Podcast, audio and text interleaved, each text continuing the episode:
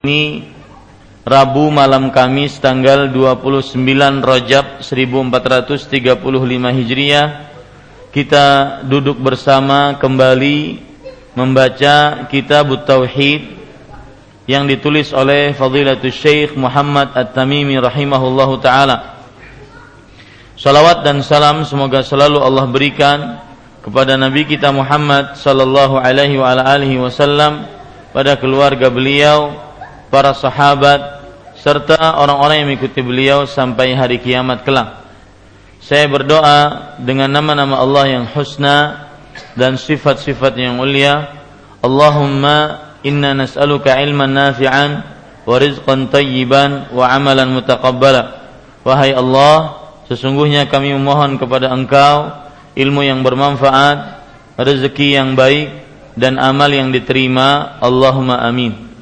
Bapak, Ibu, saudara-saudari yang dimuliakan oleh Allah Subhanahu wa taala, pada pertemuan sebelumnya kita sudah membaca bab yang keenam yang ditulis oleh penulisnya bab tafsir tauhid wa syahadati alla ilaha illallah.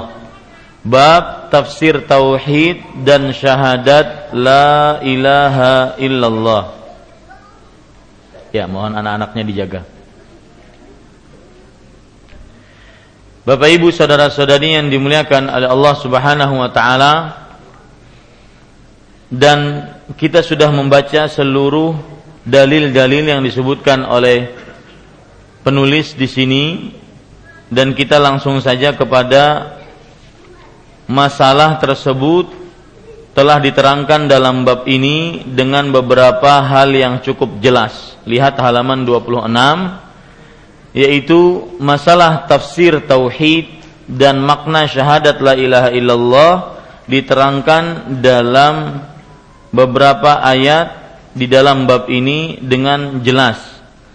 Satu, ayat dalam surat Al-Isra yaitu Allah berfirman surat Al-Isra ayat 57 Ulaika alladzina yad'una yabtaguna ila rabbihimul wasilata ayyuhum aqrabu wa yarjuna rahmatahu wa yakhafuna adzabah inna adzaba rabbika kana mahdzura itu ayatnya. Diterangkan dalam ayat ini bantahan terhadap kaum musyrikin yang berdoa meminta kepada orang-orang saleh. Maka ayat ini mengandung suatu penjelasan bahwa perbuatan mereka itu adalah syirik akbar.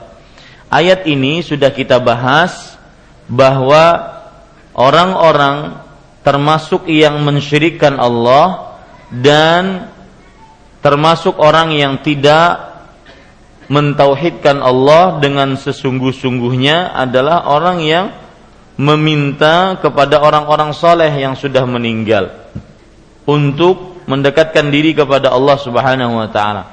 Jadi ini adalah perkara syirik akbar yang bertentangan dengan tauhid. Nah, Syekh ingin menyebutkan, menjelaskan kepada kita bahwa yang namanya tauhid itu bukan hanya sekedar mentauhidkan Allah Subhanahu wa taala, mengucapkan dengan lisan, beribadah hanya kepada Allah Subhanahu wa taala. Bukan itu saja, akan tetapi yang namanya tauhid adalah tidak berdoa kepada selain Allah, bahkan kepada makhluk-makhluk.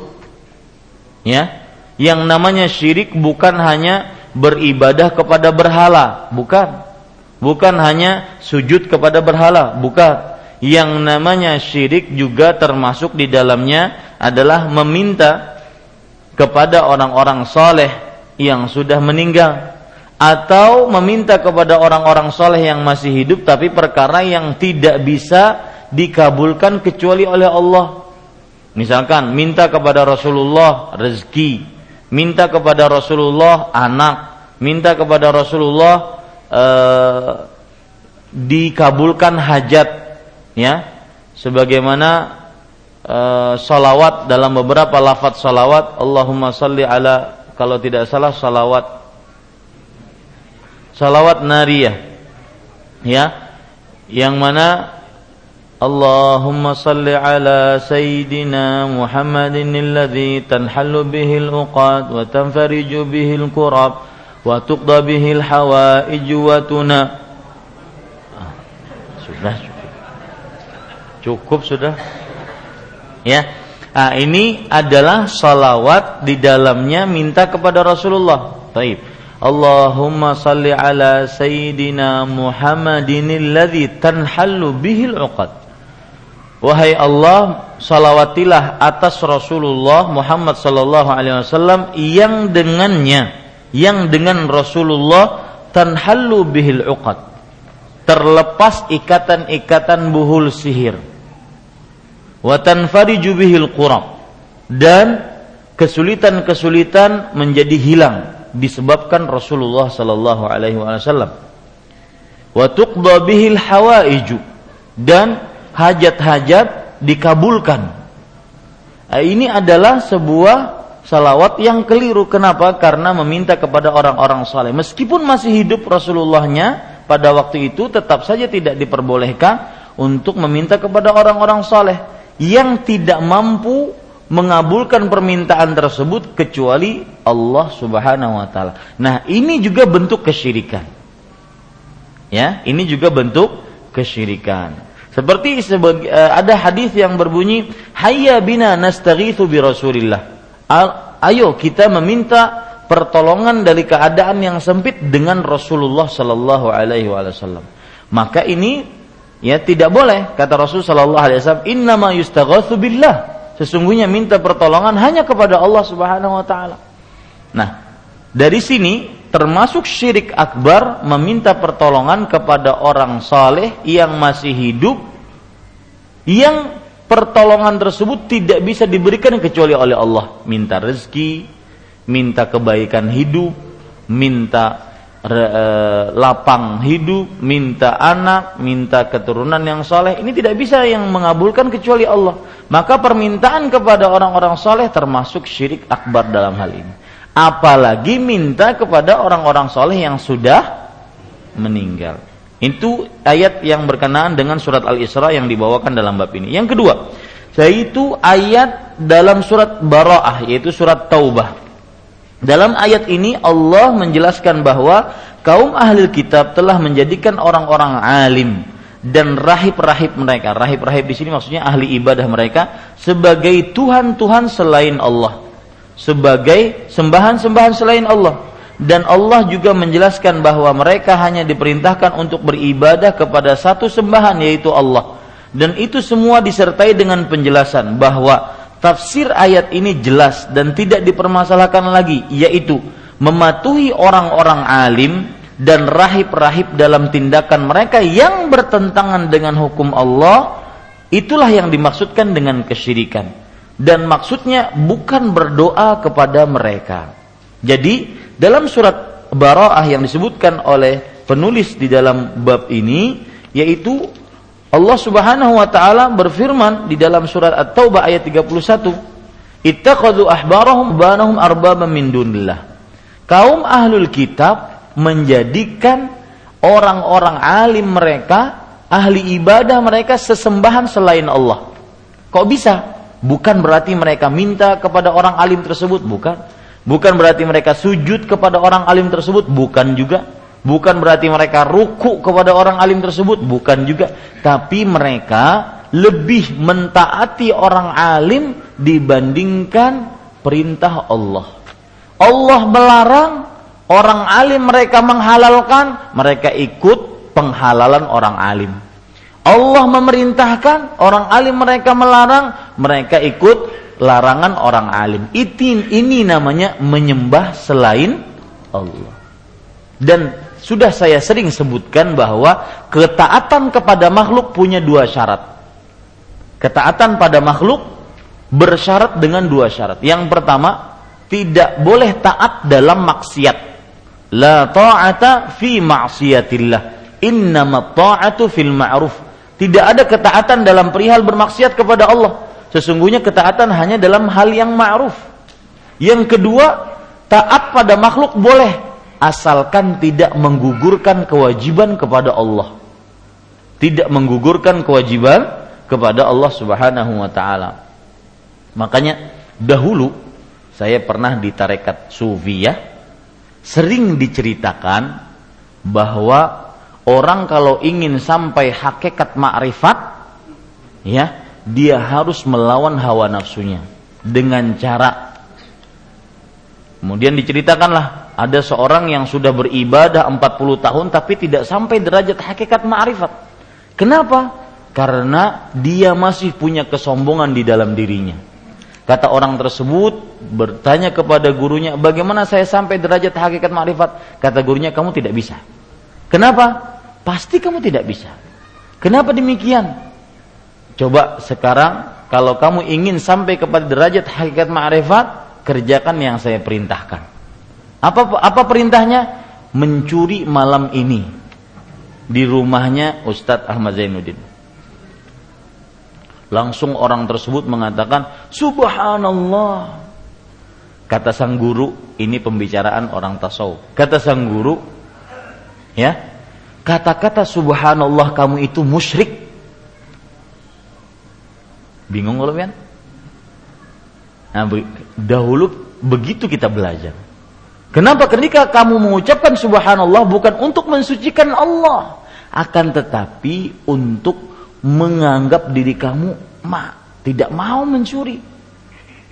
Nah, apabila si murid ini taat kepada gurunya mencuri, berarti dia sudah menyembah gurunya. Mencuri bukankah haram bahkan dosa besar? wasadiqu wasadiqatu faqta'u aydiyahuma jazaa'an bima kasaba nakala minallah.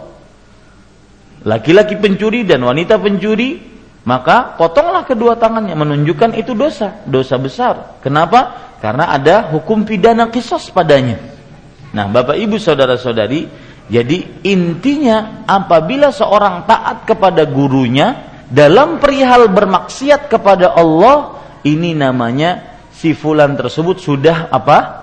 menjadikan gurunya sebagai sembahan selain Allah. Nah, ini yang berkenaan dengan hal kedua. Yang ketiga, kata-kata al-khalil. Al-khalil itu artinya adalah ya lihat buku terjemahannya, kata-kata al-khalil. Al-khalil di situ adalah gelar untuk Nabi Ibrahim. Beliau disebut dengan Khalilullah. Ya, Nabi Ibrahim itu diberi gelar apa? Khalilullah. Sebagaimana Rasulullah Sallallahu Alaihi Wasallam juga memiliki gelar ini Khalil. Kalau disambung dengan kata Allah Khalilullah. Artinya orang yang sangat terdekat dengan Allah Subhanahu wa taala. Maka kata-kata Al-Khalil ini gelarnya Nabi Ibrahim, Nabi Ibrahim alaihissalam kepada orang-orang kafir Sesungguhnya aku berlepas diri dari apa yang kalian sembah, tetapi aku menyembah Rob yang telah menciptakanku. Bapak Ibu, saudara-saudari yang dimuliakan oleh Allah Subhanahu wa taala, ya, aku menyembah Rob yang telah menciptakanku. Ini perkataan Nabi Ibrahim. Nah, Syekh menjelaskan di sini di sini beliau mengecualikan Allah dari segala sembahan. Pembebasan diri dari segala sembahan yang batil dan pernyataan setia kepada sembahan yang hak yaitu la ilah yaitu Allah adalah tafsiran yang sebenarnya dari syahadat la ilaha illallah. Orang syahadatnya tidak akan sempurna kecuali dengan dua hal La ilaha illallah. Ya. Apa disebutkan dalam buku terjemahan kita? Saya baca ya, perhatikan baik-baik. Lihat bukunya baik-baik. Di sini beliau mengecualikan Allah dari segala sembahan. Pembebasan diri dari sembahan yang batil. Ini pembebasan. Ini peniadaan dari seluruh sembahan yang batil La ilah. Tidak ada sembahan yang batil. Ya, kemudian dan pernyataan setia kepada sembahan yang hak illallah, pernyataan setia. Persis seperti perkataan Nabi Ibrahim alaihissalam. Coba Bapak lihat di halaman ke-25 ya di ayat yang kedua Nabi Ibrahim bukankah mengatakan wa id qala Ibrahimu li abihi wa qaumihi innani bara'un mimma ta'budun. Lihat dan ingatlah ketika Ibrahim berkata kepada bapaknya dan kaumnya sesungguhnya aku berlepas diri terhadap apa yang kalian sembah. Ini sama dengan ini. La ilaha berlepas diri. Nabi Ibrahim berlepas diri dari seluruh sembahan yang batil tentunya. Dan kecuali ya, kecuali aku menyembah Tuhan Rob yang menjadikanku. Ini penetapan setia kepada Allah, hanya menyembah kepada Allah Subhanahu wa taala. Ini makna la ilaha illallah. Ya, La ilaha illallah seseorang tidak akan sempurna kecuali dengan dua rukun ini. Peniadaan dan penetapan. Apa yang ditiadakan? Sembahan selain Allah. Ya. Apa yang ditetapkan? Yang disembah hanya Allah. Ini namanya tafsiran apa? La ilaha illallah. Ini namanya rukun la ilaha illallah. Kalau ditanya rukun la ilaha illallah itu apa? Peniadaan dan penetapan. Apa maksudnya peniadaan? Meniadakan seluruh sembahan selain Allah. Yang kedua, menetapkan sembahan hanya Allah Subhanahu wa taala yang berhak disembah. Nah, ini. Kemudian Bapak, Ibu, saudara-saudari, Allah Subhanahu wa taala berfirman, "Wa ja'alaha kalimatan baqiyatan fi aqibihi la'allahum yarji'un." Dan Ibrahim menjadikan kalimat tauhid itu kalimat yang kekal kepada keturunannya supaya mereka kembali kepada kalimat tauhid tersebut. Inilah yang diajarkan oleh Nabi Ibrahim dari mulai beliau sampai keturunannya sampai kepada Nabi kita Muhammad sallallahu alaihi wasallam. Yang keempat, ayat yang keempat yaitu ayat dalam surat Al-Baqarah yang disebutkan di halaman 26 surat Al-Baqarah ayat 165 ayat dalam surat Al-Baqarah yang berkenaan orang-orang dengan orang-orang kafir yang dikatakan oleh Allah Subhanahu wa taala dalam firman-Nya wa ma hum bikharijina minha. Uh, afwan. Wa ma hum minan nar. Dan sekali-kali mereka tidak akan keluar dari neraka. Surat Al-Baqarah ayat 167 Disebutkan dalam ayat tersebut mereka menyembah tandingan-tandingan selain Allah. Bagaimana menyembah tandingan-tandingan selain Allah? Bukan hanya sekedar sujud, bukan hanya sekedar ruku, tapi dalam mahabbah. Dalam masalah apa? Cinta. Dan ini sudah kita jelaskan pada pertemuan yang sebelumnya. Dalam masalah cinta, yaitu dengan mencintainya sebagaimana mereka mencintai Allah. Dan sudah kita sebutkan pertemuan sebelumnya, termasuk kesyirikan adalah mencintai sesuatu seperti dia mencintai Allah. Mencintai sesuatu yang dibarengi dengan sifat tunduk patuh sebagaimana dia mencintai Allah yang dibarengi dengan sifat tunduk patuh itu sebuah apa? kesyirikan. Ini menunjukkan bahwa mereka mempunyai kecintaan yang besar kepada Allah. Akan tetapi kecintaan mereka ini belum bisa memasukkan mereka ke dalam Islam. Lalu bagaimana dengan orang-orang yang mencintai sesembahannya lebih besar daripada kecintaannya kepada Allah? Kemudian bagaimana dengan orang yang hanya mencintai sesembahan selain Allah itu saja dan tidak mencintai Allah? Kalau ada orang mencintai Allah, tapi pada saat yang bersamaan dia juga mencintai sesembahan selain Allah, maka orang ini musyrik. Bagaimana kalau dia mencintai hanya sesembahan selain Allah, tidak mencintai Allah? Atau bagaimana dia mencintai sesembahan selain Allah lebih besar dibandingkan cinta kepada Allah? Ada perkara menarik Pak tentang cinta kepada sesuatu. Imam Ibnu Katsir rahimahullah ketika menafsiri surat At-Taubah ayat 34 sampai 35. Ayat 34 sampai 35. Ya. Kalau saya salah nanti beritahu. Allah Subhanahu wa taala berfirman, "Walladzina yaknizuna adh-dhahaba wal fiddata wa la yunfiqunaha fi sabilillah fabashshirhum bi'adzabin alim." Yauma yuhma 'alaiha fi nari jahannam fatukwa biha jibahuhum wa junubuhum wa zuhuruhum. Hadza ma kanaztum fadhuku ma kuntum taknizun. Betul? Surat? At-Taubah ayat 34 35 betul ya? Surat Taubah ayat 34 35 perhatikan. Ayat ini saya bawakan sekarang kenapa? Karena berkenaan dengan cinta yang nanti saya akan ambil di situ bahwa termasuk kesyirikan adalah mencintai selain Allah sebagaimana dia mencintai Allah mencintai selain Allah yang dibarengi dengan tunduk patuh sebagaimana dia cinta kepada Allah yang dibarengi dengan tunduk patuh. Orang tua mencintai anaknya, kakek mencintai cucunya, nenek mencintai cucunya, apakah musyrik? Tidak. Karena tidak dibarengi dengan apa? Tunduk patuh kepada cucunya, tidak. Ya, yang kecintaan yang musyrik adalah seketika cinta dibarengi dengan apa? Tunduk patuh. Meskipun bertentangan dengan perintah Allah karena dia mencintai si fulan, maka dia tunduk patuh. Nah, ini namanya cinta yang menyebabkan kemusyrikan. Bagus nih dikasih judul cinta penyebab kemusyrikan. Uh, judul sinetron tuh. Ya. Bapak Ibu saudara-saudari, kita saya baca tadi surat At-Taubah ayat 34 35. Berkenaan dengan cinta. Perhatikan baik-baik ya dan ini terjadi pada diri kita sehari-hari. Saya artikan dulu ayatnya. Walladzina yaknizuna adh-dhahaba wal fiddah. Orang-orang yang menyimpan emas dan peraknya.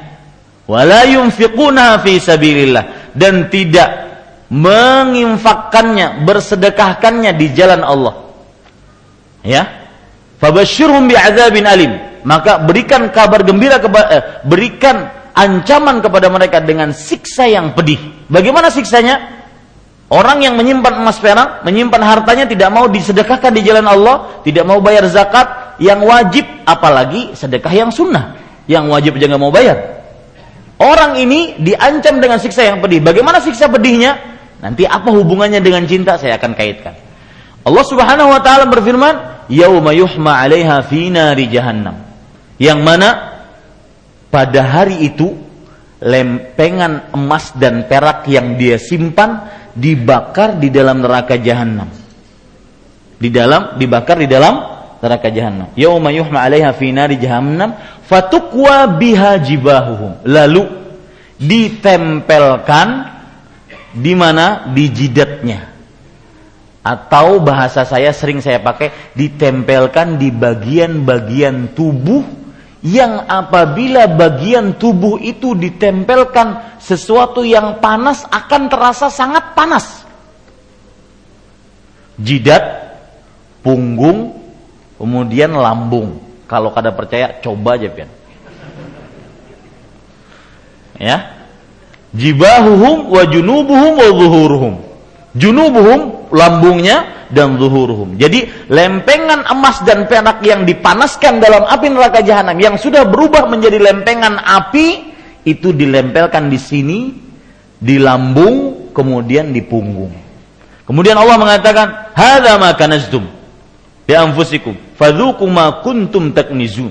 Ini yang kalian simpan-simpan selama ini untuk diri kalian sendiri. Yang engken-engken ini, ini yang kalian simpan-simpan. Ya, rasakan yang kalian simpan. Nah, faedah menarik dari Imam Ibnu Katsir ketika menafsiri ayat ini yang berkaitan dengan cinta. Kata Imam Ibnu Katsir rahimahullah, lihat faedahnya. Beliau mengatakan, "Man ahabba syai'an. Wa qaddamahu ala ta'atillah.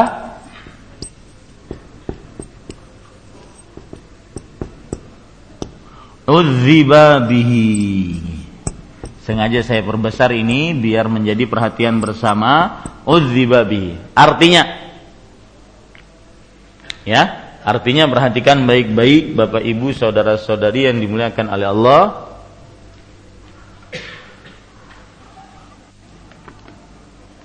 Barang siapa yang mencintai Zakallah khair sesuatu ya siapa yang mencintai sesuatu apa pun sesuatunya. Istrinya kah? Hartanya kah? Niaganya kah? Anaknya kah? Pekerjaannya kah? Apa pun sesuatu itu. Di sini sesuatunya dalam bentuk nakirah. Dalam bentuk umum belum ditentukan apa pun. Sesuatu. Dan ia dahulukan karena dia cinta kepada sesuatu tersebut ia dahulukan sesuatu tersebut dibandingkan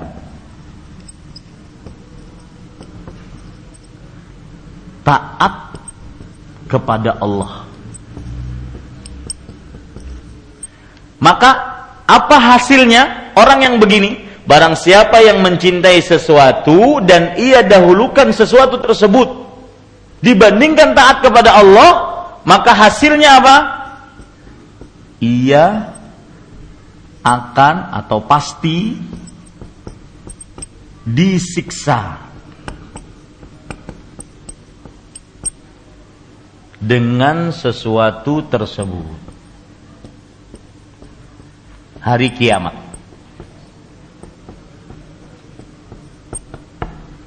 Ya.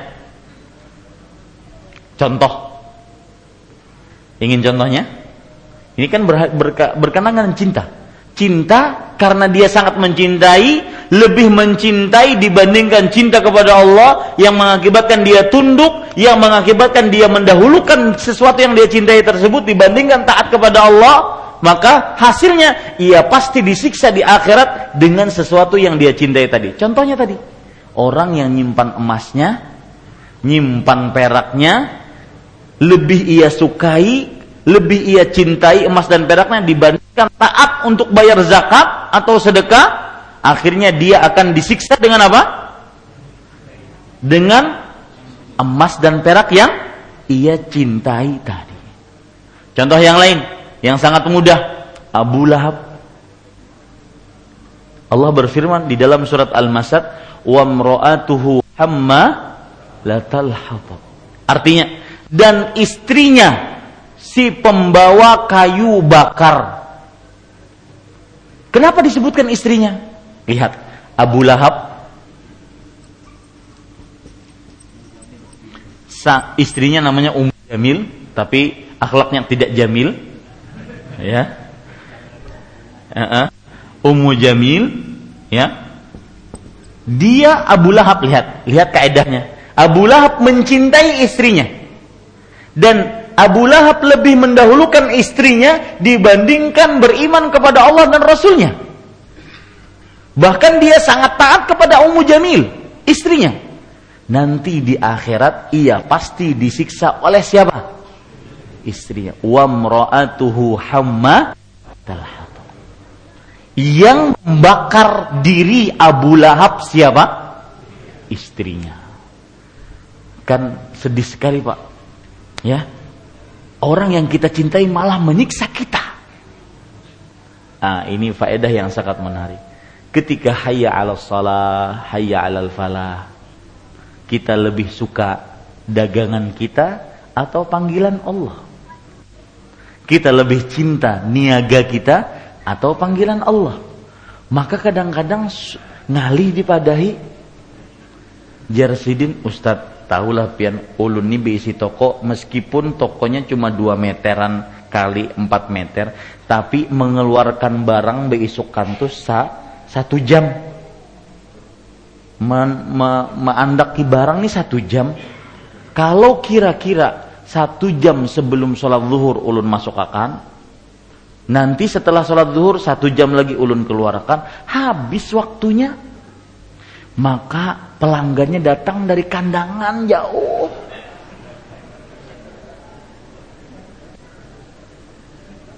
Mana yang lebih didahulukan?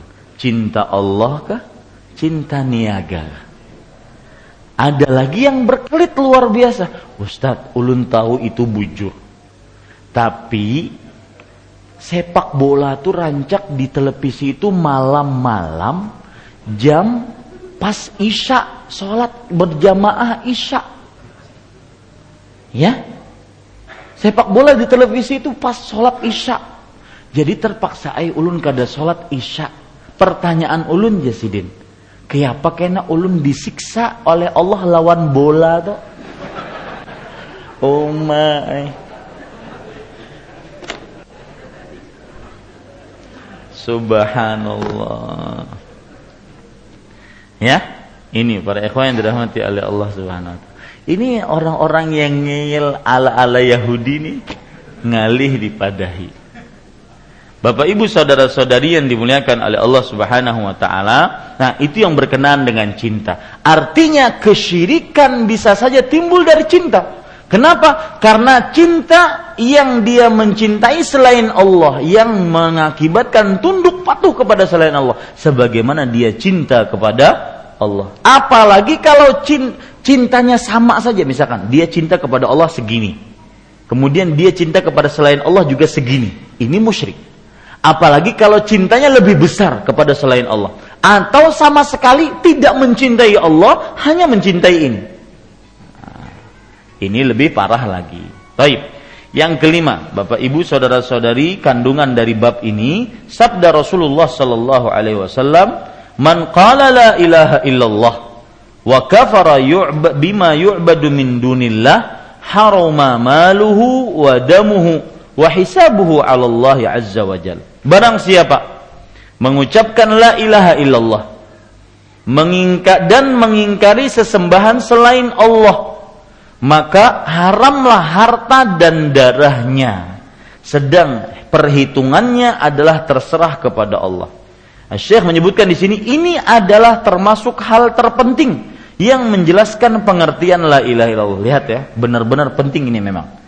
Sebab apa yang dijadikan Rasulullah sebagai pelindung darah dan harta bukanlah sekedar mengucapkan la ilaha illallah saja. Lihat, perhatikan. Orang yang terlindung hartanya dan darahnya. Artinya orang muslim kalau sudah mengucapkan la ilaha illallah, darahnya haram untuk diteteskan walau satu tetes pun. Karena darahnya suci. Hartanya haram untuk diambil walau sedikit pun. Makanya para koruptor itu tercerak sekali karena mengambil harta-harta yang haram untuk diambil. Cuma perkaranya bukan sekedar melafatkan la ilaha illallah Kemudian dia terjaga harta dan dirinya, darahnya. Bukan. Bukan pula dengan mengerti makna dan lafadznya saja. Bukan mengerti maknanya, lafadznya saja. Bukan. Bukan pula dengan mengakui kebenaran kalimat tersebut. Bukan hanya dengan sekedar Oh, kalimat la ilaha illallah kalimat yang benar yang paling benar. Bukan hanya sekedar itu saja. Bahkan bukan juga karena tidak meminta kecuali kepada Allah saja. Bahkan bukan hanya sekedar Seseorang tidak minta kepada selain Allah. Dia minta hanya kepada Allah saja. Bukan. Bukan itu saja yang menjadikan dia darah dan hartanya terjaga. Yang menjadikan dia orang beriman, orang muslim. Yang tiada sekutu baginya. Akan tetapi tidaklah haram dan terlindung harta dan darahnya hingga dia menambahkan kepada pengucapan kalimat la ilaha illallah yaitu kafara bima yu'badu min dunillah pengingkaran. Harus ada pengingkaran. Seperti yang saya sering ucapkan. Bahwa la ilaha illallah tidak akan pernah bermanfaat kecuali dengan mengingkari sesembahan selain Allah. Sejuta la ilaha illallah, sejuta ucapan la ilaha illallah tidak akan bermanfaat kalau menganggap jangan-jangan orang yang menyembah binatang benar adanya, orang yang menyembah kayu-kayu itu benar adanya, ragu-ragu dia tentang kafirnya orang tersebut, maka pada saat itu tidak bermanfaat la ilaha illallah. Tidak terjaga darah dan dan hartanya. Silahkan azan dulu.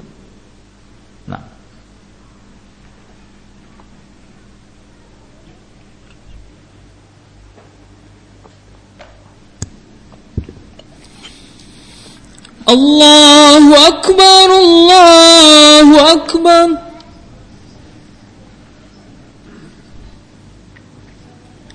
الله أكبر الله أكبر.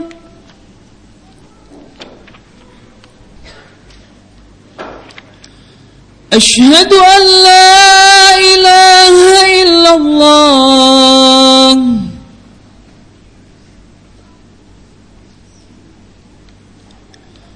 أشهد أن لا إله إلا الله.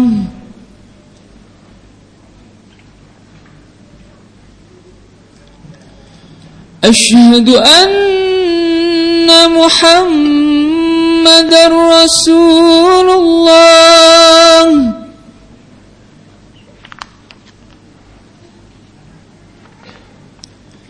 أشهد أن محمد رسول الله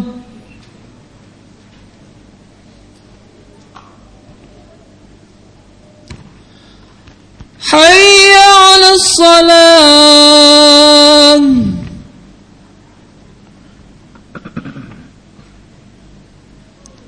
حي على الصلاة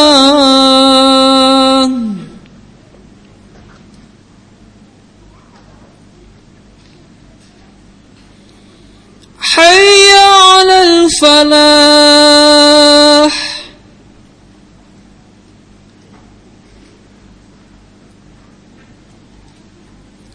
حي على الفلاح.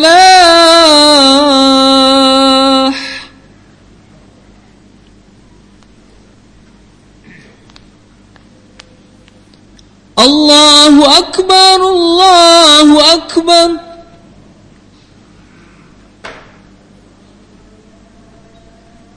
La ilaha illallah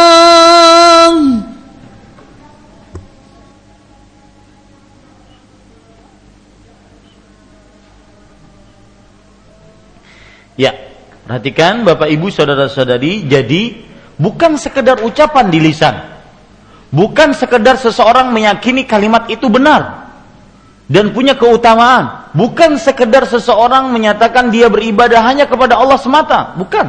Tetapi harus ada hal lain, yaitu apa? Mengingkari, mengkafiri sembahan selain Allah. Tidak akan manfaat la ilaha illallahnya yang menjadikan darahnya terjaga, hartanya suci kecuali dengan mengingkari sembahan selain Allah. Makanya di sini Syekh mengatakan jika dia masih ragu atau bimbang, artinya ragu dengan sembahan selain Allah, jangan-jangan benar tuh. Atau bimbang, ah masa kita harus mengkafirkan orang? Jangan sok suci lah. Ya, maka belumlah haram dan terlindung harta dan darahnya. Sungguh betapa agung dan penting tafsir tauhid dan syahadat la ilaha illallah yang terkandung dalam hadis ini. Betapa jelas keterangan yang dikemukakannya dan betapa mematikan hujah yang diajukan bagi orang-orang yang menentang. Nah, inilah kandungan dari bab yang keenam. Jadi Pak, yang namanya kalau saya ingin ringkas ya bab ini, yang namanya syirik kebalikan dari tauhid itu bukan sekedar menyembah sujud kepada patung, bukan. Orang cinta kepada selain Allah yang cintanya itu tunduk patuh itu juga disebut apa? Syirik. Orang yang dikatakan mentauhidkan Allah dia harus benar-benar cinta hanya kepada Allah yang cintanya itu tunduk patuh. Termasuk kesyirikan juga adalah kebalikan dari tauhid adalah menjadikan ulama-ulama ahli ibadah yang kita turuti padahal bertentangan dengan syariat Allah. Ini disebut dengan juga syirik. Ya. Jadi bukan sekedar syirik itu bukan sekedar nyembah berhala, bukan. Ya. Kalau e, di kita nyembah salib, nyembah sapi, bukan. Bukan itu saja. Yang namanya syirik juga adalah apabila ada guru kita kemudian guru tersebut memerintahkan kepada maksiat kita taati padahal itu maksiat kepada Allah itu namanya apa juga syirik bertentangan dengan tauhid maka tafsiran tauhid adalah menjadikan Allah satu-satunya yang paling berhak menghalalkan, mengharamkan. Yang paling berhak membuat syariat.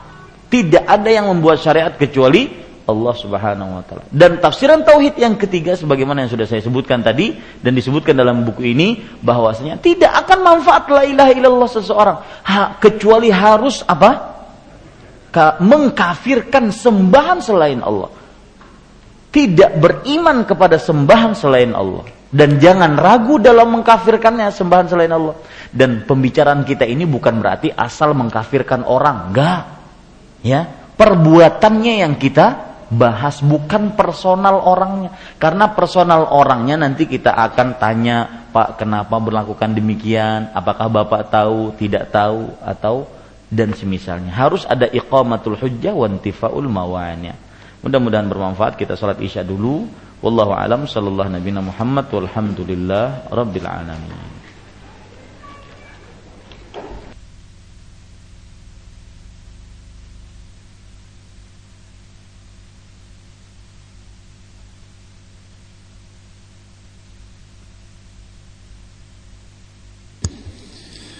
الله أكبر الله أكبر أشهد أن لا إله إلا الله.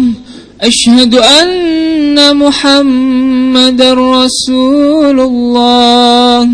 حي على الصلاة حي على الفلاح.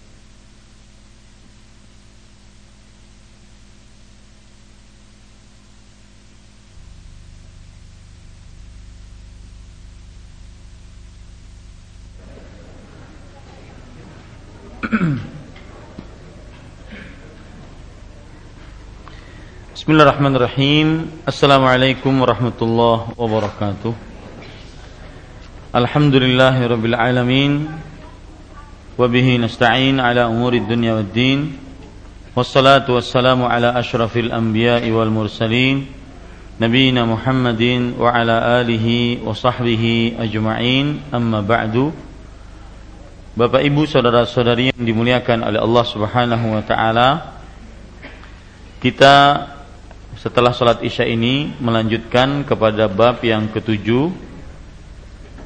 Apa yang kita bisa ambil maka itulah yang kita pelajari nantinya. Bab yang ketujuh penulis Syekh Muhammad At-Tamimi rahimahullah taala mengatakan babun minasyirki lubsul hilqati atau halqati wal khayti wa nahwihima li raf'il bala'i au daf'ihi Bab yang ketujuh termasuk perbuatan syirik adalah memakai gelang, benang dan sejenisnya sebagai pengusir atau penangkal mara bahaya. Maksud dari bab ini, perhatikan baik-baik Bapak Ibu saudara-saudari yang dimuliakan oleh Allah. Mulai bab yang ketujuh ini penulis Syekh Muhammad At-Tamimi rahimahullahu taala sampai nanti kepada bab-bab selanjutnya akan menyebutkan contoh-contoh kebalikan dari tauhid. Contoh-contoh praktek kesyirikan yang dengannya berarti kita mengetahui bahwa ini adalah praktek syirik dan berarti berbeda dengan tauhid. Ya, dari mulai bab yang ketujuh ini menyebutkan tentang contoh-contoh praktek syirik. Yang paling pertama beliau sebutkan minasyirki termasuk dari kesyirikan. Bisa ini termasuk kesyirikan akbar, bisa termasuk kesyirikan asgar. Syirik besar, syirik kecil. Ya, termasuk dari kesyirikan memakai gelang. Gelang dalam bahasa Arab di sini al-halqah. Halqah adalah sebuah benda yang mustadir, yang bulat dan dia diibaratkan sebagai gelang. Awil wal khayt. Khayt adalah benang. Benang-benang yang dikumpul-kumpulkan sehingga menjadi gelang. Wa nahwihima dan sejenis keduanya. Untuk apa? Li raf'il bala'i wa au daf'ihi sebagai pengusir atau penangkal mara bahaya.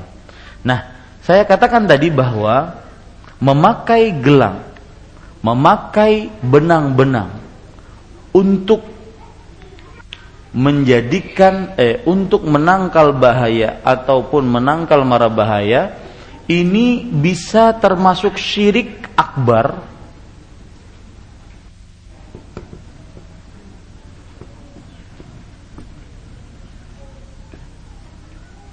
ya. Bisa termasuk syirik asgar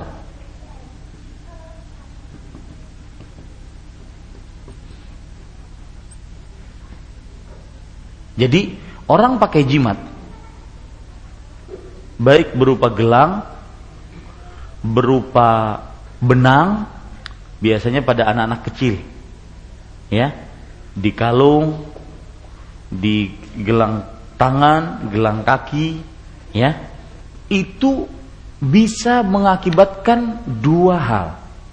Bisa berpengaruh kepada syirik akbar, bisa menjadikan syirik asgar.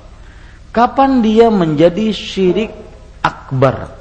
Dia menjadi syirik akbar kalau seandainya jimat-jimat itu benar-benar yang menangkal bahaya.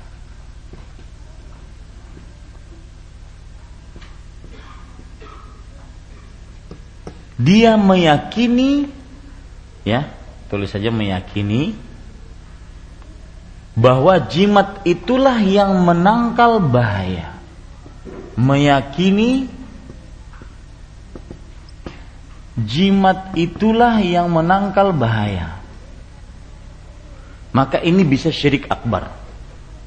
Jadi ketika dia memakai jimat apa pun bentuknya ya, gesper kah, kemudian cincin kah, atau rompi kah, yang sudah ada jimat-jimatnya, ya, kalau dia memakai cincin, misalkan dia berkata, saya nih di Jakarta gara-gara memakai cincin nih 25 tahun di Jakarta kada danang mencopet tako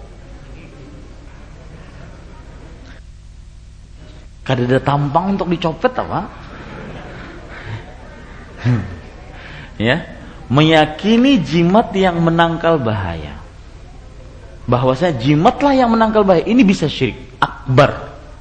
Mengeluarkan dari agama Islam. Nah, kalau kapan bisa menjadi syirik asgar? Meyakini jimat hanya sebab yang menangkal bahaya siapa? Bahaya adalah Allah jua. Adalah Allah jua. Ini bisa syirik asghar. Ya. Jadi kalau dia memakai jimat mengatakan ini hanya syarat saja yang menangkal sebenarnya Allah jua. Ini tetap syirik apa? Asghar. Makanya ketika di dalam bab judul kita termasuk syirik bisa syirik akbar, bisa syirik asghar, tergantung keyakinannya. Tergantung apa? Keyakinannya.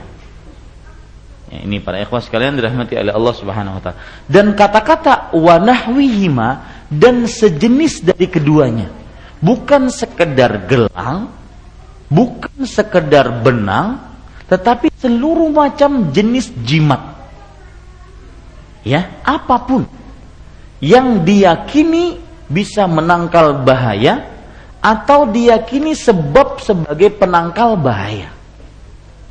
Maka jenisnya apa pun, entah itu berupa susuk dimasukkan ke dalam perut ya atau untalan diuntal, dimakan oleh dia, ataupun berbentuk gantungan-gantungan di toko-toko, ya, ditempel-tempel, gantungan-gantungan, apa pun jenisnya.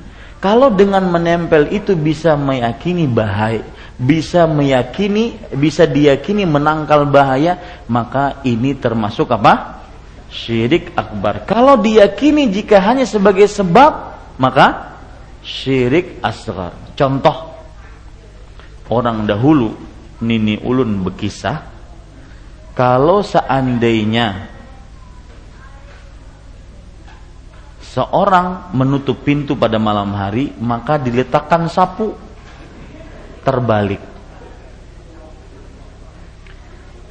Ada tujuannya sebenarnya. Kalau dibuka, maka ada yang jatuh berarti ada yang buka buka pintu. Kalau tujuannya itu tidak mengapa.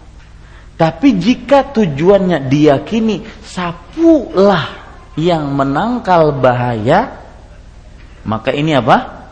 Syirik akbar atau sapulah yang menjadi sebab maka benar-benar menghinakan Allah itu Allah disamakan dengan sapu ini para ikhwan yang dirahmati oleh Allah Subhanahu wa taala. Nah, ini namanya ya memakai gelang atau benang atau sejenisnya untuk menangkal bahaya atau e, menangkal pengusir atau menangkal bahaya. Kita baca ayat yang dibawakan oleh Syekh. Ya, perhatikan baik-baik surat Az-Zumar ayat 38. Wa qaulullahi ta'ala afara'aitum tad'una min dunillah in aradani Allahu bidurrin hal hunna kashifatu dhurrih aw aradani birahmatin hal hunna mumsikatu rahmatih qul hasbiyallah alaihi yatawakkalul mutawakkilun. Artinya, katakanlah setiap ada kata katakanlah itu adalah perintah dari Allah. Katakanlah untuk berkata-kata. Yang diperintah siapa? Nabi kita Muhammad sallallahu alaihi wasallam untuk mengatakan kepada siapa? Umatnya, ya. Katakanlah Afara'aitum ma tad'una min dunillah maka terangkanlah kepadaku tentang apa yang kalian sembah selain Allah, yang kalian berdoa kepada selain Allah. Maksudnya, coba jimat-jimat yang kalian pakai itu, yang katanya diyakini bisa menangkal bahaya, mengusir mara bahaya, coba sekarang begini saja deh. In aradani Allahu bidurrin jika Allah menghendak mendatangkan kemudaratan kepadaku hal hunna mumsikatu rahmati? Ya hal hunna kashifatu durri? Apakah berhala-berhala kalian itu dapat menghilangkan kemudaratannya Enggak mungkin kalau Allah menghendaki aku dapat bahaya kira-kira jimat itu bisa menghalangi atau tidak tidak mungkin kemudian au aradani birahmatin hal hunna mumsikatu rahmati atau sebaliknya, jika Allah hendak memberikan rahmat, kasih sayang kepadaku, apakah sembahan-sembahan selain Allah, jimat-jimat tersebut bisa menahan kasih sayang Allah? Tidak bisa. Nah, ini para ikhwah sekalian, maka katakanlah wahai Muhammad, hasbi Allah, cukuplah Allah sebagai sebagai pencukupku. Alaihi tawakkalul mutawakkilun. Kepadanya lah orang-orang berserah diri dan bertawakal. Ini ayat Bapak Ibu saudara-saudari adalah di dalam ayat ini Allah memerintahkan kepada Nabi Muhammad SAW untuk bertanya kepada orang-orang musyrik dengan pertanyaan ingkar bukan untuk dijawab bahwasanya wahai orang-orang musyrik yang me masih memakai jimat, masih percaya kepada berhala-berhala. Kalau Allah menginginkan aku mendapatkan mudarat bahaya, kira-kira itu jimat bisa menahan atau tidak? Tidak bisa. Sebaliknya, kalau Allah menginginkan ke aku mendapatkan kebaikan, jimat-jimat kalian bisa menahannya tidak? Tidak bisa. Kalau begitu sudah cukup Allah sebagai penolong kita, pengusir mara bahaya dari kita. Nah ini pada ikhwan sekalian, ini dalil yang menunjukkan bahwa semua jimat tidak bisa menahan mara bahaya kecuali dengan izin siapa? Allah. Nah, ini kata-kata kecuali dengan izin Allah ini orang yang sering keliru. Misalkan, ya kata mereka, ini kertas dengan izin Allah bisa jadi duit. Maka jawabannya itu tidak ada yang meragukannya. Ya. Artinya gini, dia orang mengatakan ini cincin meskipun begini kalau Allah mengizinkan aku terlarang dari mara bahaya pasti terlarang. Maka kita bicarakan bukan itu. Itu tidak ada yang mengingkari Allah kalau kuasa mengatakan kun. Apa? Fayakun. Jadilah maka jadilah. Kuasa Allah memang Allah berkuasa. Lah, kata dia, lalu gimana? Apa maksud kamu melarang saya pakai jimat? Maka jawabannya, jimat tersebut dilarang oleh Islam. Itu intinya. Maka di sini ingat, yang pakai jimat mujarab manjur atau tidak manjur tetap diharamkan. Sama seperti orang yang tadi. Aku 25 tahun di Jakarta melalang buana kededanang mencopetku. Tidak ada tampang untuk dicopet subhanallah. Gimana? Ya. Artinya kalaupun benar itu jimat bisa menjaga dia. Misalkan orang benar-benar kebal. Lalu apakah dikatakan pakai jimat? Boleh? Tidak. Ya? Tidak bukan berarti karena dia manjur lalu boleh enggak yang dilarang adalah zat memakainya. Memakainya itu dilarang. Apalagi nanti kalau diyakini dengan memakai itu bisa menahan, mengusir marah, bahaya. Tambah lagi larangannya. Ini satu.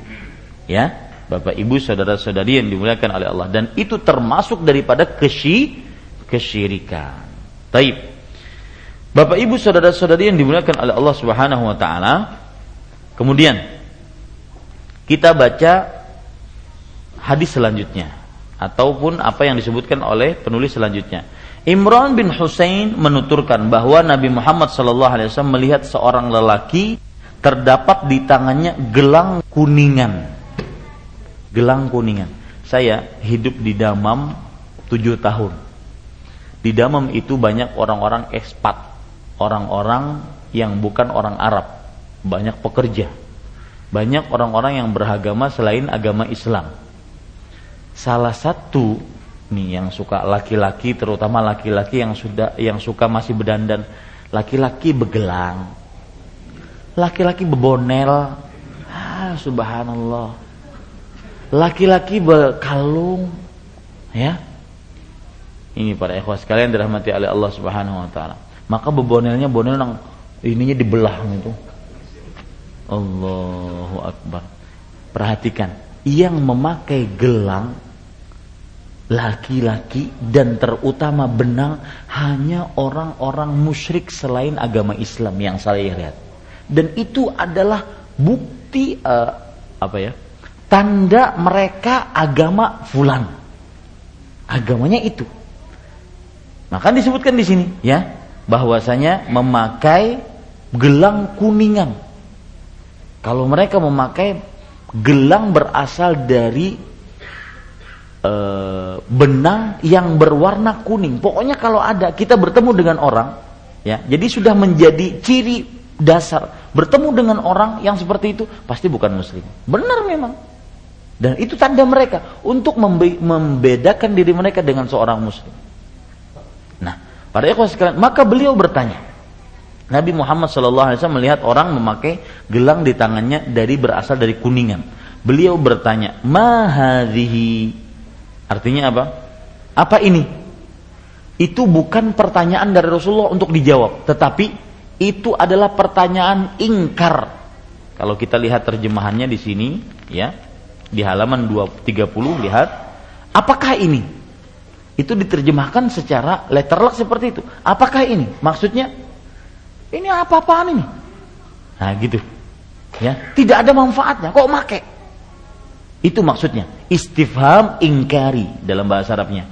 Bertanya tapi untuk mengingkari, untuk mencela. Ini apa-apaan dipakai ini? Kalau bahasa kita seperti itu. Kemudian orang tersebut menjawab minal wahina, artinya penangkal rasa sakit. Biasanya kata-kata wahina dipakai dalam bahasa Arab untuk menangkal tangan-tangan yang sakit. Jadi dia memakai gelang untuk menangkal tangannya agar tidak sakit.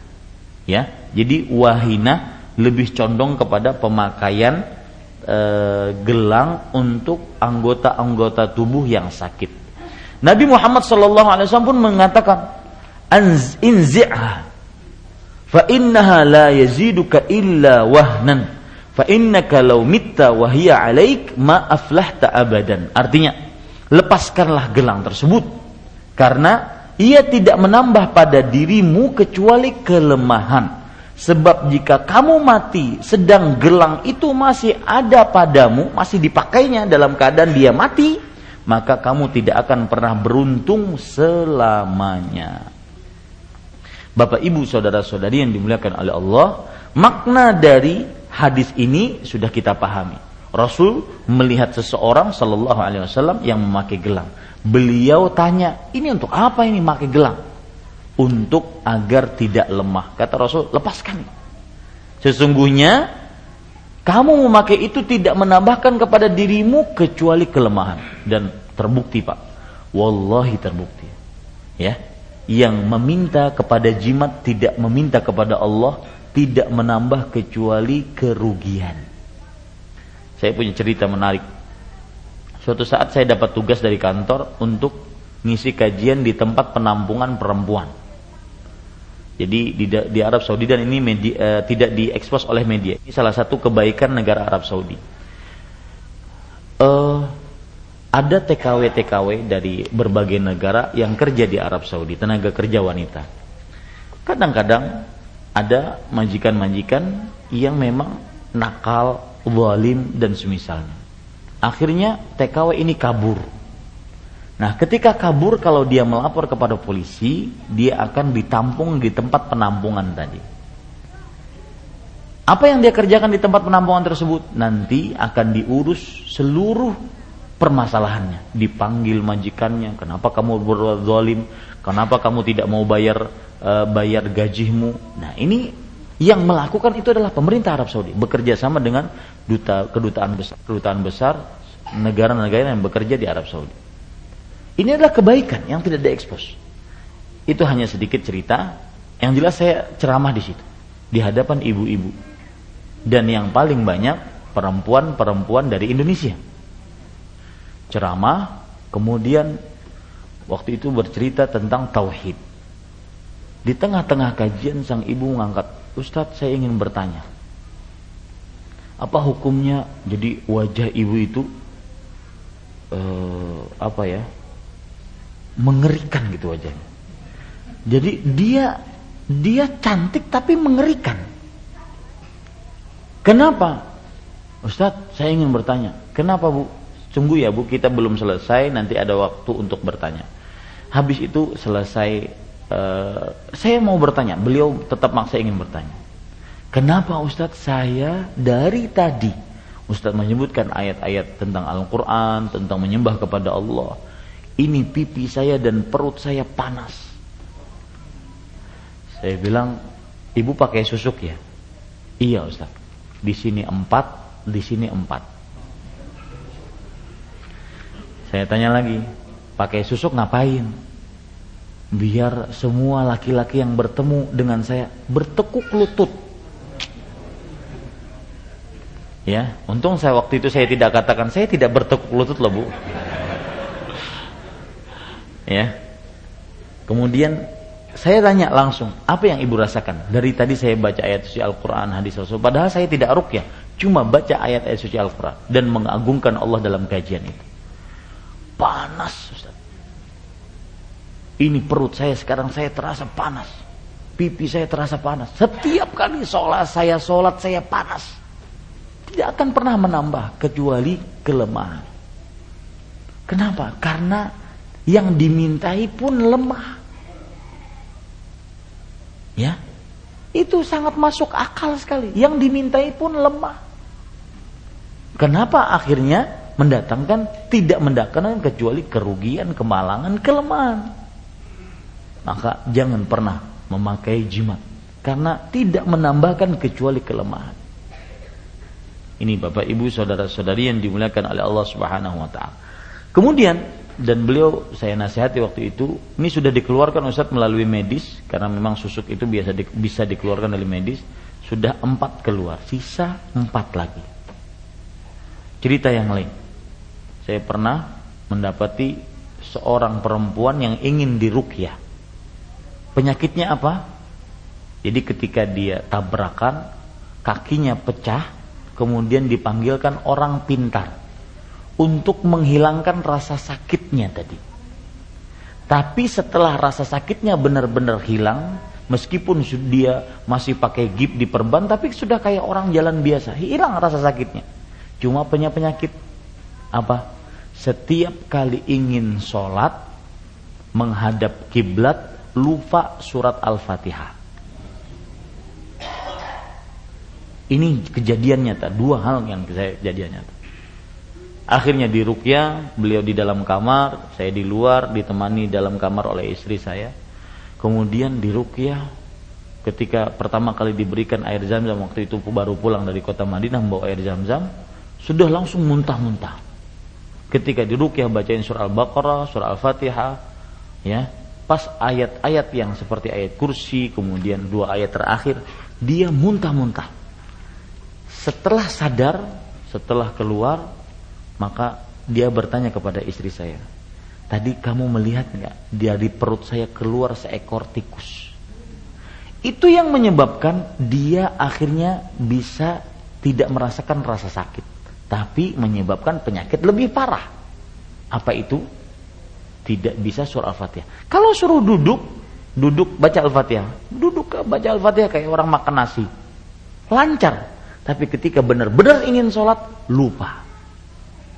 Ini orang ketika minta kepada selain Allah tidak menambahkan la yaziduka illa wahn. Tidak menambahkan kepadamu kecuali kelemahan. Ya, itu pasti kelemahan.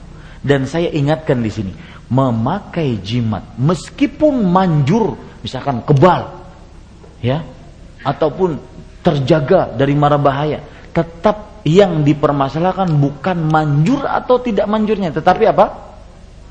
larangan larangan untuk memakai jimatnya itu ini para ikhwan yang dirahmati oleh Allah Subhanahu wa taala. Taib Bapak Ibu saudara-saudari yang dimuliakan oleh Allah Subhanahu wa taala. Di dalam hadis ini kita ambil pelajaran bahwa termasuk kesyirikan adalah memakai gelang yang menahan yang dikira menahan bahaya.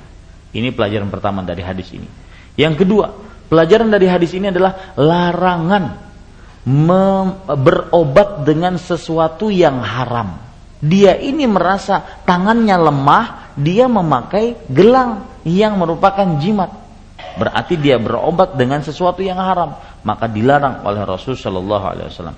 Yang ketiga, ya, hadis ini kita ambil pelajaran bahwa mengingkari sesuatu yang mungkar, mengajari orang-orang yang bodoh yang belum tahu.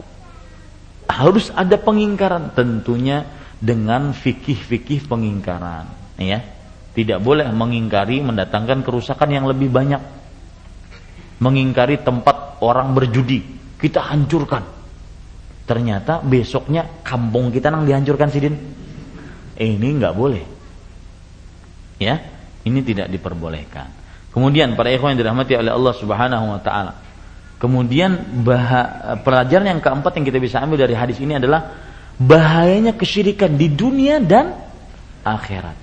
Di dunia orang yang melakukan kesyirikan dengan memakai jimat tidak akan pernah beruntung, tidak akan pernah kuat. Di akhirat disiksa dengan api neraka.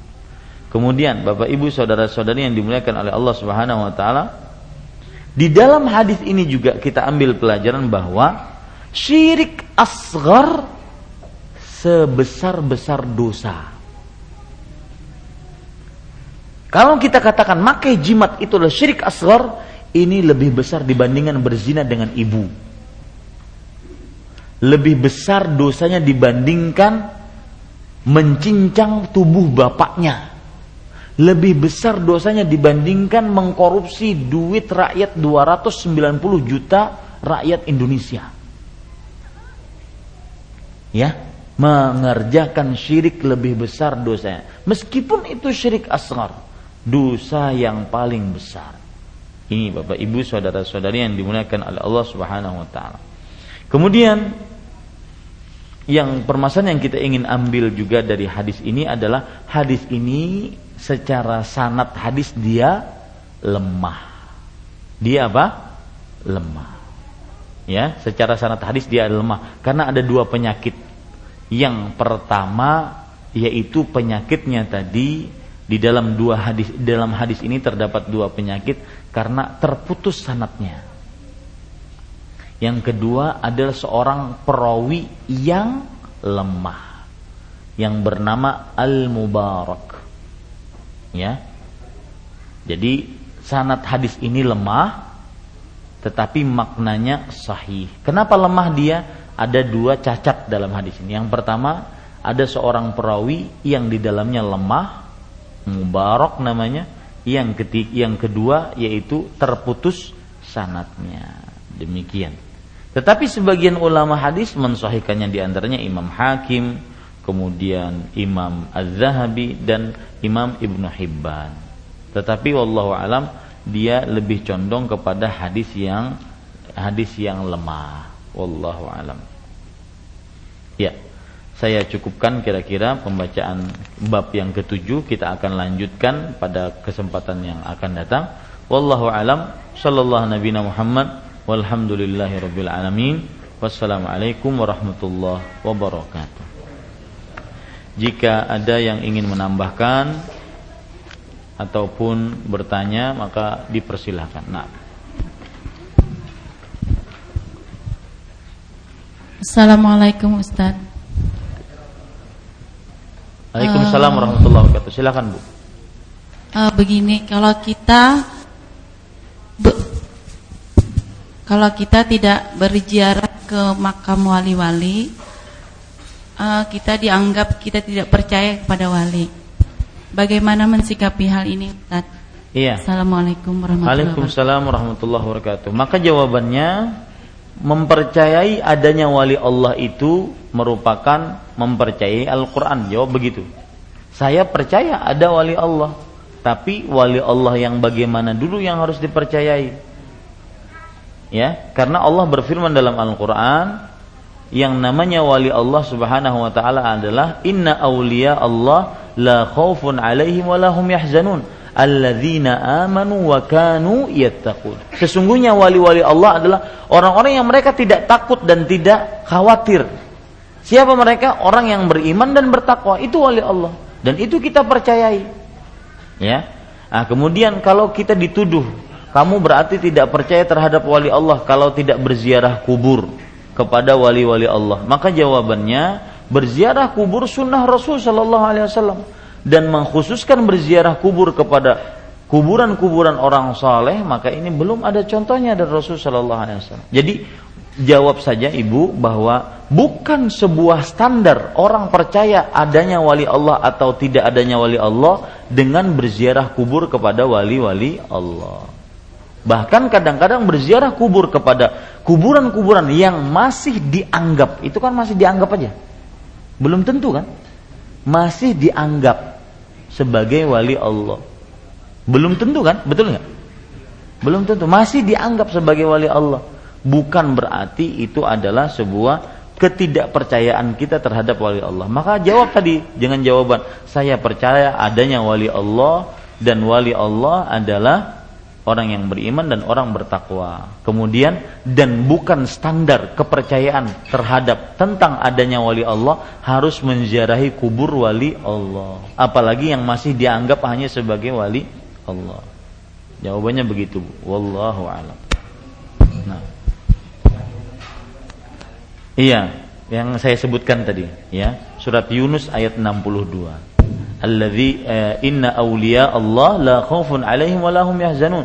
Sesungguhnya wali-wali Allah mereka orang-orang yang tidak punya rasa takut dan rasa khawatir. Siapa mereka? Alladzina amanu wa kanu yattaqun. Orang yang beriman, orang bertakwa, itu wali Allah. Ya. Ingat, wali Allah bukan yang bisa terbang di udara, yang berjalan di atas sungai apalagi sembahyang Jumat di Mekah. Bukan itu standar wali Allah. Ya. Biar sembahyang di mana kada kelihatan Jumat? Aku di Mekah tau kada. Pebila pian buliknya hanya sama lawan ikam keluar dari masjid di Banjar. Oh berarti di mas di Masjidil Haram belum sembahyangan Jumat lagi. Kenapa? Karena masih jam 8 pagi. Karena lebih cepat Indonesia dibandingkan Arab Saudi. Nah, Assalamualaikum. Kalau pas ditanya sebentar, pas ditanya siapa imamnya, siapa khotibnya, aku tadi di belakang.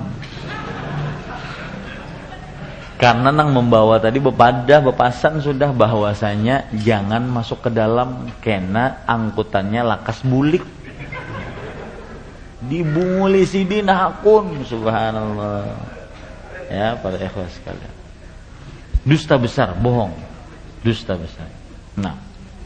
Assalamualaikum warahmatullahi wabarakatuh. Waalaikumsalam warahmatullahi wabarakatuh. Uh, Ustaz saya ingin tanya uh, bagaimana ketika kita punya uh, ada teman saya mungkin punya sebuah masa lalu yang kelam lah Ustaz lah. Uh, mereka mungkin memakan berbagai macam seperti yang Ustaz bilang dan meyakini hal-hal yang berbau syirik Kemudian dia bertobat setelah dilakukan rukyah. Pernah dilakukan rukyah dan memang ada Ya seperti disebutkan ada muntah-muntah. Tetapi bagaimana meyakini supaya dia hilang? Betul-betul Ustaz. Ya. Apakah dilakukan rukyah yang kedua, ketiga, keempat? Atau semisalnya terima kasih. Assalamualaikum warahmatullahi wabarakatuh. Waalaikumsalam warahmatullahi wabarakatuh. Bagus ini pertanyaan. Maka jawabannya Kalau sudah dirukyah sekali maka berhusnudzonlah kepada Allah. Mudah-mudahan apa yang dia untal sebelumnya, yang dia makan atau yang dia amalkan itu sebelumnya hilang dari dirinya. Dan terlebih lagi dia harus bertobat, itu yang paling penting. Dia harus bertobat kepada Allah dengan empat syarat tobat. Yang pertama karena Allah, bukan karena apa-apa, murni hanya karena Allah. Yang kedua dia melepaskan dosa tersebut, tidak pernah lagi berhubungan dengan dosa tersebut. Yang ketiga dia harus bertekad untuk tidak melakukan dosa itu lagi. Yang keempat dia menyesal atas perbuatan dia beristighfar kepada Allah Subhanahu wa taala.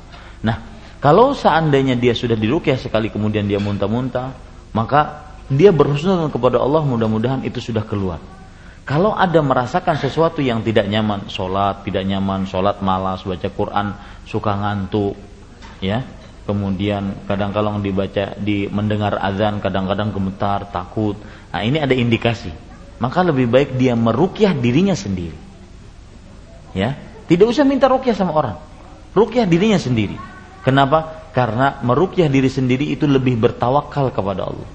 Ketika saya datang kepada Ustadz Sifulan ingin minta dirukyah bagaimanapun secuil pasti ada saya harapan kepada Ustadz tidak murni kepada Allah Meskipun itu boleh. Nah, di sinilah letaknya Rasul Shallallahu Alaihi Wasallam mengatakan bahwa eh, wa ma'hum sab'una alfan yadkhuluna jannata bighairi hisabin wala azab. Di antara mereka ada 70 ribu orang yang masuk surga tanpa hisab tanpa azab. Siapa mereka? Yang la yastarqun, yang tidak minta diruqyah. Kenapa tidak minta diruqyah? Padahal itu boleh, boleh loh. Minta diruqyah itu boleh. Ya, kenapa? Karena bagaimanapun kalau kita minta rukyah ada secuil harapan dari makhluk tidak murni kepada Allah Subhanahu wa taala. Jadi tetap saja sesudah dia bertobat lanjutkan bacaan-bacaan tadi, zikir pagi, zikir sore, ya. Kemudian sholatnya jangan pernah lalai. Kalau ada hal-hal yang agak di luar batas kewajaran, dia rukyah dirinya sendiri. Wallahu a'lam. Nah. Silakan. Assalamualaikum warahmatullahi wabarakatuh. Waalaikumsalam. Ustadz yang dirahmati Allah Subhanahu wa taala. Allahumma amin. Yang pertama tadi Pak Ustadz menjelaskan tentang orang yang cinta harta. Harta itu nanti di di hari kiamat akan dilempengkan di dahi itu. Nah, itu bagi orang yang tidak mengimpakkan dan mensedekahkan itu. Nah, bagaimana orang yang tidak sesuai gitu Pak mensedekahkannya, menginfakkannya dengan hartanya itu. Bagaimana yang tidak sesuai gitu. Misalkan jumlahnya gitu, kekayaannya banyak tapi tidak sesuai gitu dengan yang ia sedekahkan maupun ia infakkan gitu. Yeah. Nah menurut menurut Ustaz bagaimana ini? Yang kedua, Ustaz pernah ada cerita tentang hadis Abu Hurairah yang pencuri gitu. Yeah. Nah itu Ustaz itu itu kan setan memberikan amalan gitu Pak. Itu perkataan dari kalamullah apa? Apakah dari Allah juga itu? Perkataan itu apakah dari iblis itu? Ya. Nah itu kemudian pernah bertanya, ah, pernah Ustadz juga bilang, anu Ustadz lain gitu Pak, bahwa amalan sebelum tidur itu dengan membaca surat Al-Falaq yang terakhir itu apakah itu benar itu Mas? Surat apa? Surat Qul Al-Kafirun gitu. Itu apakah benar itu dalilnya gitu? Nah itu saja Pak Ustaz. Sekian dan terima kasih. Assalamualaikum warahmatullahi wabarakatuh. Waalaikumsalam warahmatullahi wabarakatuh. Terima kasih jazakumullah khair atas pertanyaannya. Maka untuk pertanyaan yang pertama yaitu yang berkenaan dengan cinta kepada harta. Yaitu ada orang yang diluaskan rezekinya, dia juga memberikan hartanya di jalan Allah, tapi tidak sesuai. Artinya terlalu sedikit dari harta yang dia miliki. Maka jawabannya batasannya adalah Pak bukan sedikit atau tidak, tetapi batasannya kalau dia wajib zakat dia bayar. Ini ini yang menjadi ukuran. Kalau seandainya sudah dia wajib zakat dia sudah bayar, maka terlepas dia dari yang tadi disebutkan dalam ayat tadi. Ya, adapun sedekah-sedekah sunnah yaitu hanya sebagai penambah dia saja. Adapun yang paling wajib adalah zakat wajibnya yang akan dimintai pertanggungjawaban oleh Allah. Dan zakat wajib tidak memberatkan kaum muslim, yaitu dua setengah persen atau seperempat puluhnya. Orang punya duit 20 juta bagi 40 berarti berapa? Hah? 100 ribu 500 ribu ya berarti 500 ribu itu yang dia dia uh, apa keluarkan sebagai zakat wajibnya jadi ukurannya adalah zakat wajibnya yang dihitung ya yang dikatakan dikategorikan sedikit banyaknya itu apakah dia mengeluarkan zakat wajib atau tidak. Adapun sedekah-sedekah sunnah maka itu adalah sedekah sunnah. Dia mau mengeluarkan alhamdulillah itu berarti dia sudah menabung hartanya di akhirat. Itulah milik hakikinya. Adapun e, kalau seandainya tidak mengeluarkan maka tidak mengapa. Ya, yang jelas dia tidak boleh mempunyai sifat bakhil. Ya, karena Rasulullah wasallam bersabda, la yastami'ul iman fil qal fi qalbil abdi wasyuhu abadan. Tidak akan berkumpul keimanan dalam hati seorang hamba dengan sifat bakhil, kikir engken, pelit, medit. Ya, selamanya. Itu ukurannya ya, Pak ya. Kemudian yang kedua masalah uh, mendapatkan uh, amalan dari iblis. Maka jawabannya Ketika Abu Hurairah mendapati tangannya iblis, kemudian untuk har malam yang ketiga, lalu iblis memberikan amalan, yaitu idza awaita ila firasyik, jika kamu ingin tidur maka bacalah ayat kursi. Yang mana ayatnya berbunyi Allahu la ilaha illa hayyul qayyum sampai wala yaudu hifdhuhuma wa wal aliyul azim. Kata iblis la yadha la yazalu alayka minallahi hafizun wa la yaqrabannaka syaitanun. Tidak masih akan ada saja seorang malaikat yang menjagamu dan tidak akan mendekati satu satu syaitan pun selamanya sampai pagi. Nah, ini yang berbicara iblis. Kemudian berita itu dibawa kepada Rasulullah Shallallahu Alaihi Wasallam. Kemudian Nabi Muhammad SAW mengatakan, "Sodaqaka wa huwa Dia berkata benar. Ini berarti persetujuan dari Rasulullah. Dan hadis definisinya adalah setiap perbuatan, ucapan dan persetujuan dari Rasulullah Sallallahu Alaihi Wasallam. Jadi dia masuk hadis Rasul, ya, meskipun amalan dari iblis, ya, amalan iblis penjaga iblis, wah itu bagus tuh, amalan iblis penjaga iblis, ya. Baik, kemudian yang ketiga, yaitu e, bolehkah kemudian seseorang membaca surat Al-Kafirun sebagai amalan sebelum tidur? Maka jawabannya saya tidak tahu. Mungkin ada e, yang di sini tahu, saya tidak tahu. Ada amalan Ya. E, biasa Syekh bin Baz rahimahullah beliau sering berkata seperti itu. Kalau tidak tahu, mungkin ada yang hadir di sini yang tahu, silahkan memberitahu kepada kita. Itu saking e, luar biasanya ilmu beliau dan tawaduk beliau. Kalau saya bukan tawaduk, memang bodoh nggak tahu. ya. Nah, jadi nggak tahu saya. Silahkan. Ada yang lain? Ya. Uh, ya. Ya, terima kasih Ustaz atas kesempatan diberikan. Uh, terkait mana sirik, sirik askar Ustaz ya. Yang mana bahwa seseorang ini meyakini bahwa benda tersebut hanya sebagai apa? Sebab. Sebab aja. Sedangkan yang menentukan adalah Allah, Allah sesungguhnya. Yang pertanyaan saya yang pertama terkait dengan obat. Bagaimana dengan orang yang minum obat? Ya. Biasanya orang minum obat meyakini bahwa obatlah yang menyembuhkan. Ya. Nah, inikah masuk kelompok ini atau tidak? Nah, supaya tidak bagaimana? Ya. Satu gitu. Yang kedua, orang yang takut hantu. Itu ada yang Ustadz mengatakan bahwa Ustadz tentu ya bahwa itu semacam si, dapat kita sirik juga. Mestinya ditakut itu Allah. Mestinya. Nah, ini tolong mungkin jelaskan. Terima kasih Ustaz. Ya, bagus pertanyaannya dan i, apa yang ditanyakan tadi itu akan disebutkan. Jadi bab-bab selanjutnya ini termasuk perihal-perihal perkara-perkara syirik nantinya. Di antaranya takut kepada Allah, eh takut takut itu bisa penyebab kesyirikan kapan, takut yang tidak menyebabkan kesyirikan kapan. Itu akan dibahas nantinya.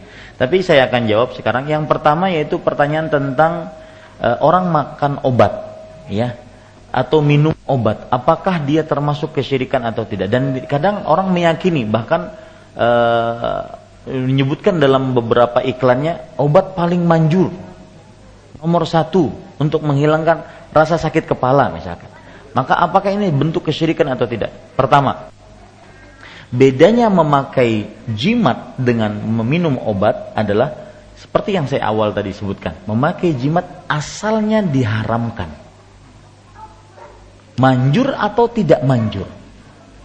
Asalnya diharamkan.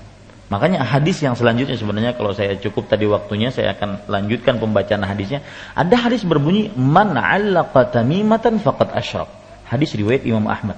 Barang siapa yang menggantung tamimah, jimat, sungguh dia telah berbuat syirik.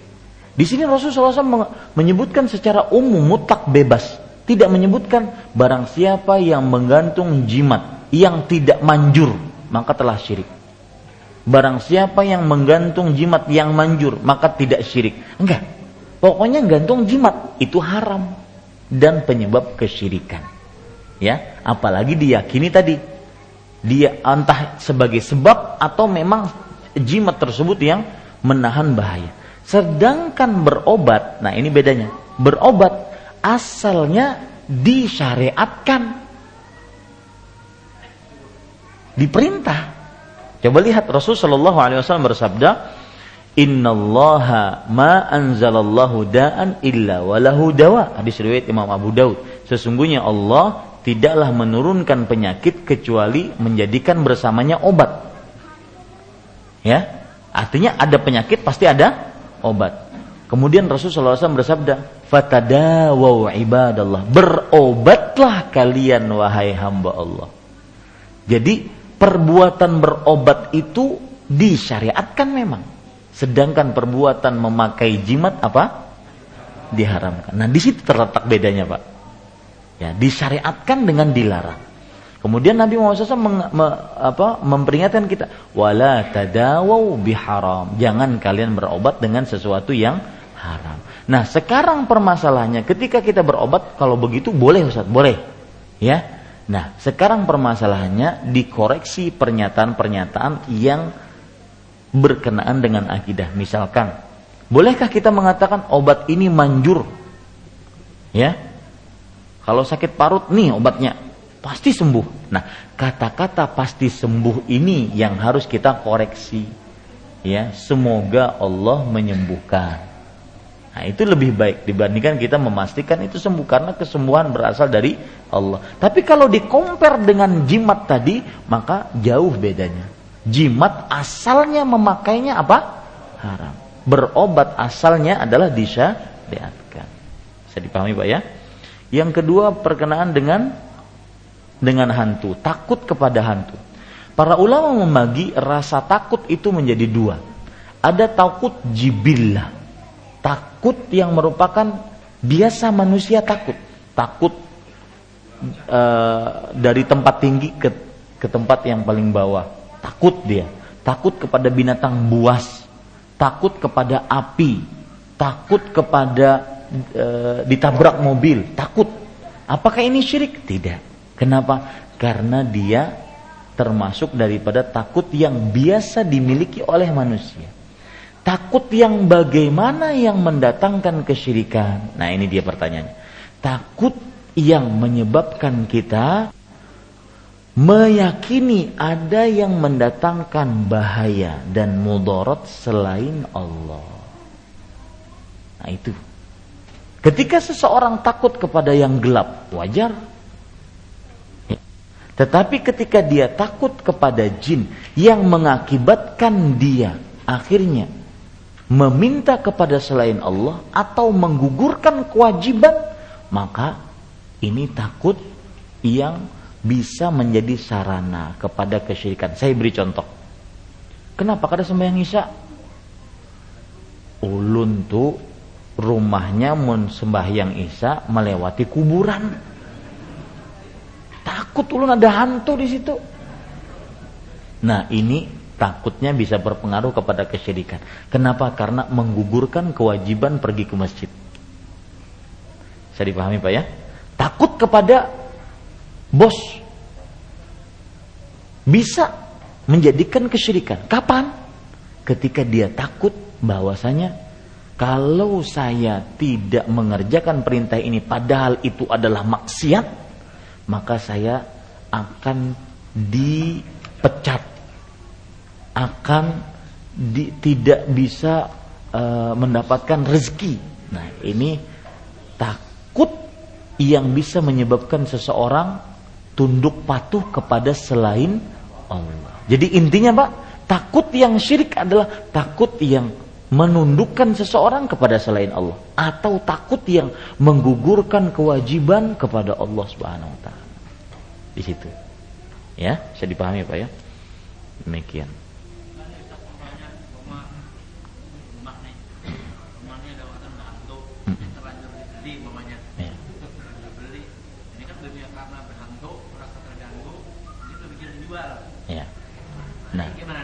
Nah, apakah ini sebuah dengar ya ya orang beli rumah dia dia meyakini atau dia merasa ini rumah ada penghuninya, ada jinnya atau ada hantunya, ya. Sebenarnya di dalam Islam kata-kata hantu itu ya dalam bahasa Arabnya syabahun, syabah.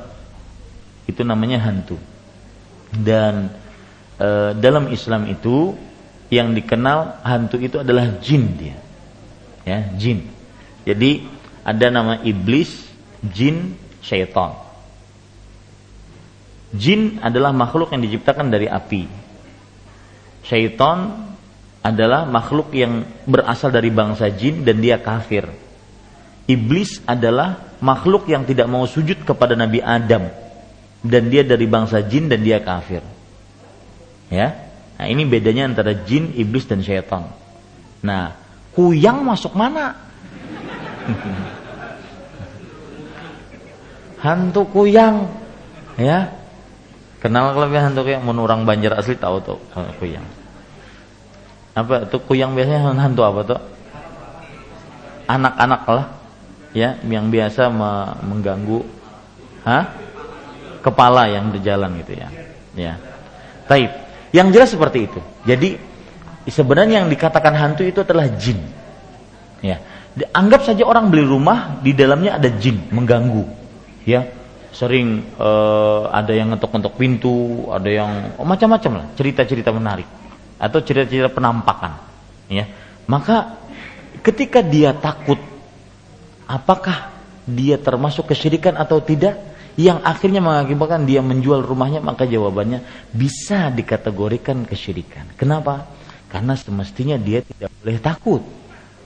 Yang mengakibatkan dia tunduk patuh kepada jin tersebut ataupun dia akhirnya menganggap jin tersebut mempunyai kekuatan lebih besar dari kekuatan Allah. Ini yang menyebabkan ketakutan. Takut yang menyebabkan sarana kepada kesyirikan. Yang paling penting sebenarnya dia melakukan trip eh, apa tips-tips yang dianjurkan oleh Rasulullah seperti ketika singgah ke sebuah rumah dia membaca a'udzubikalimatillahi tamat min syarri ma khalaq. Kemudian ketika singgah di uh, ketika dia menghuni sebuah rumah dia bacai surah Al-Baqarah.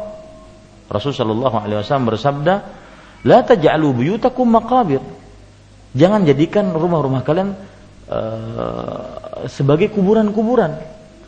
Bacalah di dalamnya surat Al-Baqarah. Di dalam hadis yang lain, membaca surat Al-Baqarah termasuk berkah dan tidak ada yang bisa mengganggunya soalnya sedikit pun. Nah, ini semestinya dia melakukan tips-tips seperti itu, bukan malah dia takut terhadap jin tersebut. Demikian. Wallahu a'lam. Ya. Nggih. Silakan Pak Masih. Masalah umum hantu itu perkataan maklar aja Ustaz. Kenapa? Perkataan maklar aja. Ya. Setiap rumah tuh pedakatnya setiap larang lalu pedakatnya rumah tuh berhantu ya. Lalu kada laku itu aja sebenarnya itu anu trik-trik maklar aja. Terima kasih. Ngalih mau bicara pedagang nih ngalih mana? Pasti ke situ sih berapa kali sudah. Memang pian terbukti pedagang asli betul. Mudah-mudahan harta pian berkah dan harta kita seluruhnya Allah amin. Ada yang lain? tambahan tadi ya. yang ya. Ada abah-abah belum takon. Ya. menarik mengenai gelang tadi. Hmm. Jadi gelang tadi kan dibilangkan memakai gelang laki-laki syirik. Bagaimana yang calon haji yang berangkat haji itu dikasih gelang oleh petugas-petugas haji. Terima kasih.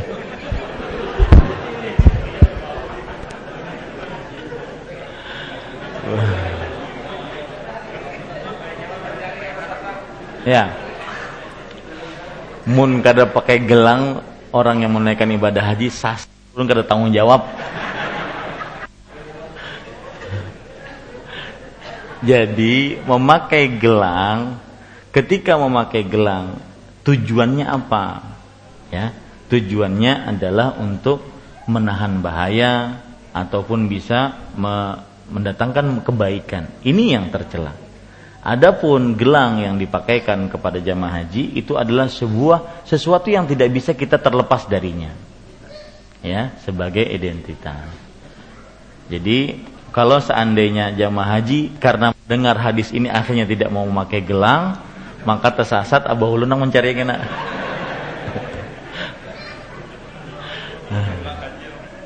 Nah, silahkan yang lain. Ini Ustaz, ya, yang tadi yang perihal surah Al-Kafirun ini tadi ulun cari di bulet ada dapat di buletin.muslim.org.id surah Al-Kafirun berdasarkan sebuah hadis yang mengisahkan bahwa Rasulullah SAW mengajarkan sahabat Naufal untuk membaca Al-Kafirun sebelum tidur. Hadis riwayat Abu Dawud, Ahmad dan At-Tirmizi. Sahih ya?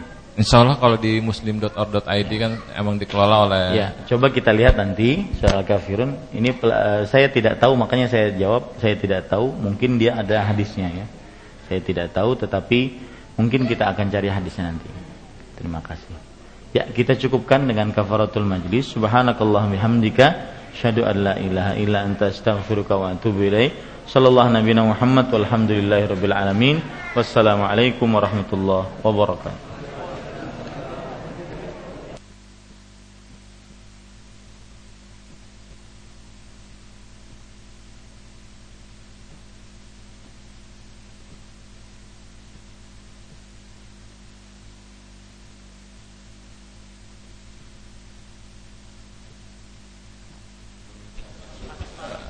Uh, kepada jamaah insya Allah besok malam ada kajian yang akan disampaikan oleh Ustadz Khairullah Insya Allah tema yang diangkat adalah uh, mewaspadai, mewaspadai tentang bahaya syiah jadi beliau ingin menyampaikan tentang syiah uh, di Masjid Imam Syafi'i sehingga diharapkan kepada jamaah untuk bisa berhadir dan mendapat faedah dari kajian beliau besok malam Mbak ada maghrib seperti biasa. Barakallahu fikum.